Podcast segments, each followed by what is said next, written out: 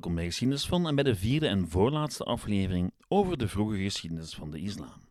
Vandaag hebben we het over wat velen het absolute hoogtepunt van de vroege islam noemen: het Abbasidische kalifaat. Of dat nu wel of niet een hoogtepunt is, is een kwestie van perspectief. Feit is dat het de laatste keer was dat de overgrote meerderheid van moslims onder één politieke, religieuze en culturele vlag verenigd werden.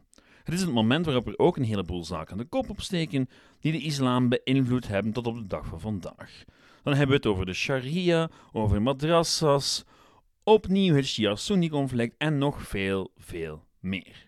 Dat alles in deze aflevering van Geschiedenis van.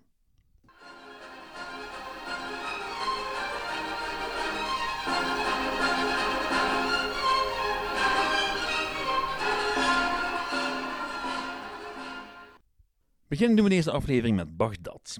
Niet het Bagdad van vandaag, maar dat van de Abbasiden. En ja, dat zijn twee heel, heel verschillende steden. Dit is een fragment uit de beschrijving van Bagdad door een zekere Yakut, neergepend ergens rond het jaar 1000. het is een redelijk lang fragment, maar het is echt wel de moeite waard, omdat het contrast met het Bagdad dat wij vandaag kennen net zo groot is. Hier gaan we. De stad Bagdad vormde twee uitgestrekte halve cirkels aan de rechter- en linkerzijde van de Tigris, 12 mijl in diameter. De talrijke buitenwijken, bedekt met parken, tuinen, villa's en prachtige promenades, en overvloedig voorzien van rijke bazaars en fraai gebouwde moskeeën en badhuizen, strekten zich over een aanzienlijke afstand uit aan beide zijden van de rivier. In de dagen van haar welvaart bedroeg de bevolking van Bagdad en haar buitenwijken meer dan 2 miljoen. Het paleis van de kalif stond te midden van een uitgestrekt park van verschillende uren in de omtrek. De paleistuinen waren aangelegd met tuinen en versierd met voortreffelijke smaak met planten, bloemen en bomen, reservoirs en fonteinen, omgeven door gebeeldhouwde figuren. Aan deze zijde van de rivier stonden de paleizen van de grote edelen. Immense straten, geen minder dan veertig kubits breed, doorkruisten de stad van het ene uiteinde naar het andere, waardoor ze in blokken of kwartieren werden verdeeld, elk onder toezicht van een opzichter, die zorgde voor de netheid, sanitaire voorzieningen en het comfort van de bewoners. De wateruitgangen, zowel aan de noord- als aan de zuidkant van de stad, waren als stadspoorten dag en nacht bewaakt door aflossingen van soldaten op wachttorens aan beide zijden van de rivier. Elk huishouden werd rijkelijk voorzien van water in alle seizoenen, door de talrijke aquaducten die de stad doorsneden, en de straten, tuinen en parken werden regelmatig geveegd en bewaterd. S'nachts werden het plein en de straten verlicht door lampen. Er was ook een uitgestrekte open ruimte, waar de troepers die hun kazernes hadden aan de linkeroever van de rivier dagelijks werden gepresenteerd. De verschillende nationaliteiten in de hoofdstad hadden elk een hoofdofficier om hun belangen bij de overheid te vertegenwoordigen, aan wie de vreemdeling kon appelleren voor advies of hulp.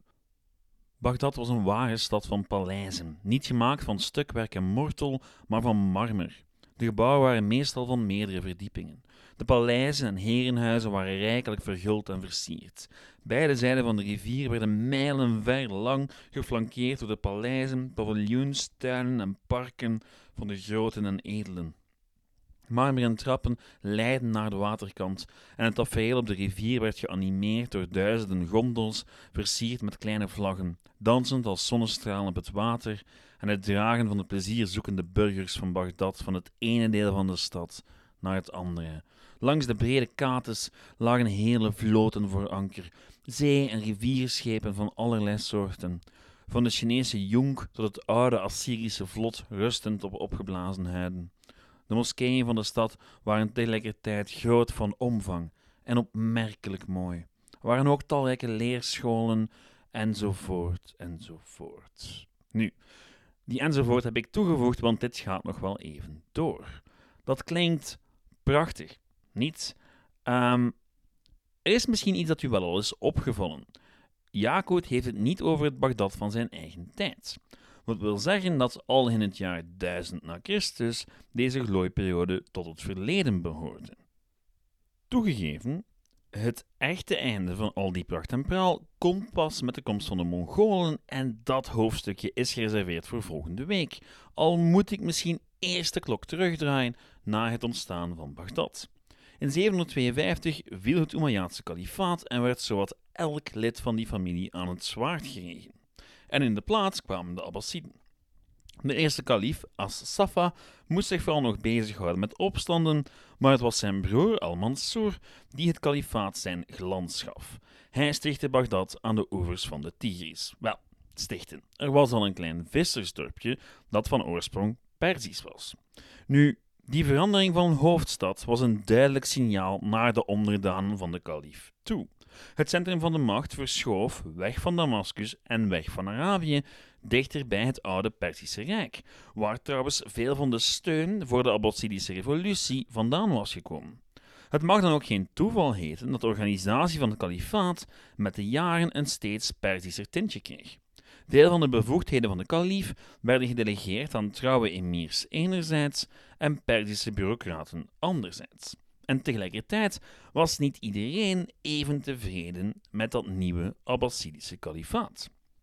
Herinnert u zich nog dat de Shia-moslims mee verantwoordelijk waren voor de geslaagde Abbasidische revolutie? Wel, onder El-Mansur kwam het tot een opstand tegen de kalif in Bagdad. Tegelijkertijd kwam het ook in sommige van de verder gelegen regio's van het kalifaat tot een opstand. Spanje bijvoorbeeld, of El-Andalus, zoals het heette onder de moslims. De Abbasiden waren immers aan de macht gekomen dankzij de steun van die groepen die zich onder de Umayyaden aan de kant geschoven voelden. De Shia, de niet-moslims en de niet-Arabische moslims. De herverdeling van de macht na de revolutie zorgde dan ook voor heel wat vrevel bij de Arabische elite van het kalifaat. Of waarom El-Andalus al in 756 onafhankelijk werd onder de laatste telg der Umayyaden. Nu, het duurde even, maar uiteindelijk wisten de kalifen en hun Perzische vizieren de boel wel degelijk te stabiliseren. Vanaf 775 spreken we van het zogenaamde Gouden Eeuw van de Abbasiden, of zelfs de Gouden Eeuw van de Islam. En dat is een Gouden Eeuw op heel wat verschillende vlakken.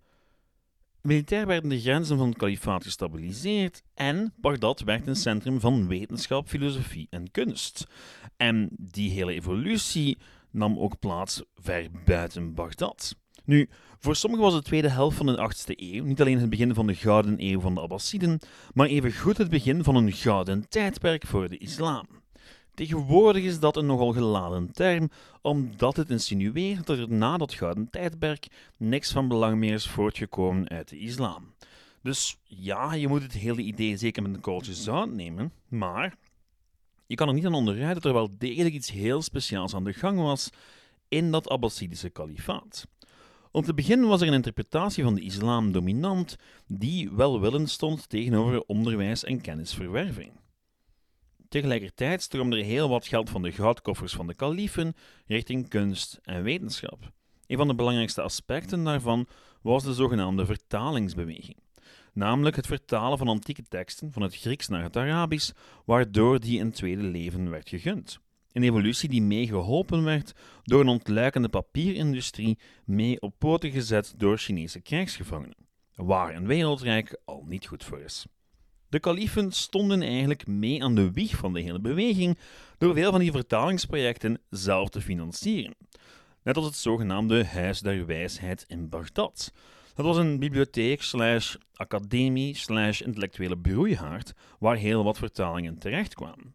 Tegen de 9e eeuw was het een van de voornaamste kenniscentra ter wereld, waar je zowel Romeinse, Griekse als Perzische teksten vinden kon. En al die verzamelde kennis zou er vervolgens voor zorgen dat Arabische geleerden mee de basis zouden leggen voor onze Europese renaissance. Dus die Gouden Eeuw gaat absoluut een heleboel zaken in gang zetten. Sommige daarvan associëren we als vanzelfsprekend onderdeel van de islam, en Anderen beschouwen we ze ironisch genoeg dan weer als westers en niet oosters of islamitisch. Vanaf de 10e eeuw doken bijvoorbeeld de eerste madrassas op als onderdeel van deze ja, beweging. In theorie waren dat vooral religieuze scholen, maar met de tijd kon je er ook terecht voor rechtenstudies, calligrafie, poëzie, wiskunde en geneeskunde. stel je bij die madrassas zeker geen formele universiteiten voor met een uitgesproken curriculum, maar eerder een verzameling van specialisten in een bepaald vakgebied die hun persoonlijke kennis overbrachten op geweldige studenten. Dat is al niet te min beschouwt men nu de Universiteit van Al-Qarawin, sorry voor de uitspraak, eh, als de oudste universiteit ter wereld, ook al startte die als een moskee in 1859. Die staat trouwens nog steeds in Tunis. Eh, de moskee, maar ook de universiteit. Tegelijkertijd ontwikkelde zich de sharia als een stelsel van wetten gebaseerd op de Koran en de Hadith. U weet wel, de schrijfsels over het leven van de profeet. Nu, dit rechtssysteem, inclusief rechtbanken en wetboeken, was een stuk beter uitgewerkt dan alles wat toen gangbaar was in het Westen. Het was een duidelijk rechtssysteem in een taal die bijna de hele bevolking, of toch een groot deel, spreken en lezen kon. Want dat is nog zoiets, de mate van geletterdheid was een pak groter dan in het Westen. Niet in het minst omdat taal nu eenmaal heel belangrijk is in de islam. Nu goed, al dat gestudeer zorgt natuurlijk ook voor uiteenlopende meningen over wat nu wel of niet tot de islamitische doctrine behoren moest. Er ontwikkelden zich dus al snel twee verschillende theologische stromingen. De ene predikte de letterlijke interpretatie van de Koran en de Hadith, terwijl de andere ratio wou gebruiken om theologische doctrine te ontwikkelen die men zou aanpassen aan de context. Men had daarbij heel wat afgekeken van Aristoteles. Nu, de kaliefen vonden zich in de loop van de 9e eeuw vaak in het midden van hevige en af en toe gewelddadige theologische disputen. Al-Mahmoun bijvoorbeeld in 833 koos de kant van de rationalisten en probeerde de literalisten zelfs uit te roeien door middel van een inquisitie. Nu werd er uiteindelijk in de 10e eeuw een compromis gevonden en dat theologische compromis dat is eigenlijk de basis van Sunni-islam. Tot op de dag van vandaag trouwens. Nu goed, als er ontwikkelingen zijn op het vlak van theologie en rechten, dan weet je eigenlijk al dat de filosofen ook in de buurt moeten zijn. En dat was het geval met Ibn Sina en Ibn Rushd, bij ons beter bekend onder de namen Avicenna en Averroes. Die twee speelden een grote rol in het interpreteren van Aristoteles en andere Griekse filosofen. En wat de meeste westerse filosofen in handen kregen tijdens de Europese renaissance van de 15e en 16e eeuw, waren niet de letterlijke teksten van Aristoteles en co., maar de vertalingen en interpretaties van Avicenna en Averroes. Hetzelfde gebeurde met wiskunde, waar men zelfs tot compleet nieuwe inzichten en systemen kwam. Algebra, geometrie, trigonometrie en calculus, oftewel al die dingen waar ik zoveel hoofdpijn van kreeg in school. Daarnaast werden zaken zoals de wetenschappelijke methode, astronomie, fysica, biologie en geneeskunde verder ontwikkeld tijdens deze zogenaamde Gouden Eeuw. Men vertaalde niet enkel de teksten uit de Romeinse en Griekse wereld, maar men bouwde er ook op verder. En tegelijkertijd doorkruisten islamitische geleerden en handelaars zowat de hele bekende wereld. Van Afrika over Indonesië helemaal tot in China. Het is trouwens daarom dat Indonesië vandaag het grootste moslimland ter wereld is. De bekering begon al vanaf de 9e en vooral in de 10e en 11e eeuw, toen moslimhandelaars er neerstreken en de lokale elite zich langzaam maar zeker bekeerden. Uiteindelijk is een groot deel van de islamitische landen vandaag niet hardhandig bekeerd, maar bekeerd door ja, culturele contaminatie, zullen we maar zeggen. Nu, een dergelijke opbloei van handel en wetenschap gaat meestal even goed gepaard met een artistieke revolutie, en dat was tijdens die fameuze Gouden Eeuw niet anders. Dit is de periode waarin de sprookjes van Duizend en één Nacht worden neergepend, waarin Arabische muziek en calligrafie zich ontwikkelen en waarin een heleboel indrukwekkende moskees worden neergeplant over de hele Arabische wereld. Dit alles lijkt misschien wat vreemd voor hedendaagse luisteraars. Het beeld dat wij vaak aangereikt krijgen van de islam is immers niet dat van een intellectuele, onderzoekende maatschappij. Nu, dat heeft voor een groot stuk te maken met hoe de moderne media werken, maar feit is dat er onder de Abbasiden lange tijd een grote openheid was voor kennis van elders. De vertaalbeweging begon dan wel als een religieuze onderneming, met als bedoeling een eengemaakte versie van de Koran te creëren, maar eenmaal dat doel bereikt was, stopte men niet. Integendeel. Al moeten we er natuurlijk wel bij zeggen dat het feestje niet bleef duren. En natuurlijk was de regeerperiode van de Abbasiden niet alleen maar roze geur en maneschijn. Zoals zo vaak in de geschiedenis van het kalifaat hadden de Abbasiden geregeerd met de steun van enkele machtige families. En zoals zo vaak kwam er na verloop van tijd een machtsstrijd met net die families. En dat was bij de Abbasiden niet anders. En natuurlijk was er ook nog de occasionele burgeroorlog tussen twee broers die niet konden uitmaken wie van hen nu eigenlijk op de troon moest gaan zitten. Maar goed, desalniettemin bleef het kalifaat sterk en relatief verenigd tot midden de 9e eeuw. Want toen, wel, toen begon de probleem pas echt. Het mag eigenlijk niet verbazen, maar het bleek moeilijk om alle politieke macht in Bagdad te blijven centraliseren. Wat me brengt tot de rol van de emirs. Oorspronkelijk was dit gewoon het Arabische woord voor aanvoerder of commandant. Aanvoerders of commandanten die door de kalif werden aangesteld om een leger aan te voeren of over een bepaalde regio te regeren in zijn naam. Het feit dat het woord emir vandaag synoniem is voor prins, doet al vermoeden dat met de tijd de rol van de emir veranderde. Al snel werden emirs niet vervangen door een door de kalif aangestelde opvolger, maar door een familielid, en kreeg dus lokaal verankerde dynastieën die zich liefst zo weinig mogelijk aantrokken van de autoriteit in Bagdad. En dat is eigenlijk heel gelijkaardig aan het verhaal van de graaf en de hertog, oftewel de dux en de comes, wat de oorspronkelijke Latijnse termen waren daarvoor. En dat waren eigenlijk militaire termen in het Romeinse leger, termen voor een aanvoerder. En net als bij de emirs werden die oorspronkelijk aangesteld door de keizer of de koning en verwaterde dat tot een erfelijke dynastie waarbij de dux of de hertog de echte heerser werd. Nu goed, een voorlopige oplossing om de eenheid te bewaren in Bagdad was het inhuren van buitenlandse strijdkrachten.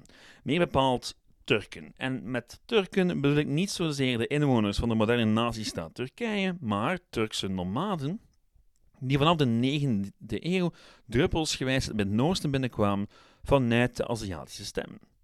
Die Turkse troepen werden uiteindelijk zo machtig dat ook zij eigen staten zouden beginnen creëren met alle gevolgen van dien. Of op termijn ook gewoon de macht overnamen in Bagdad. Maar dat is een verhaal voor volgende week. Feit is dat tegen het jaar 1000, als onze schrijver van het begin van de aflevering schreef, er nog maar weinig overbleef van een verenigde islamitische staat en ook Bagdad had al wat afgezien tegen dan. Ja, nominaal waren veel nog schatplichtig aan de kalif, en dan vooral op religieus vlak, maar in realiteit was de macht van de kalif dan al zwaar verwaterd. In Bagdad zelf was de macht niet zozeer meer in handen van de kalif, maar van Perzische emirs.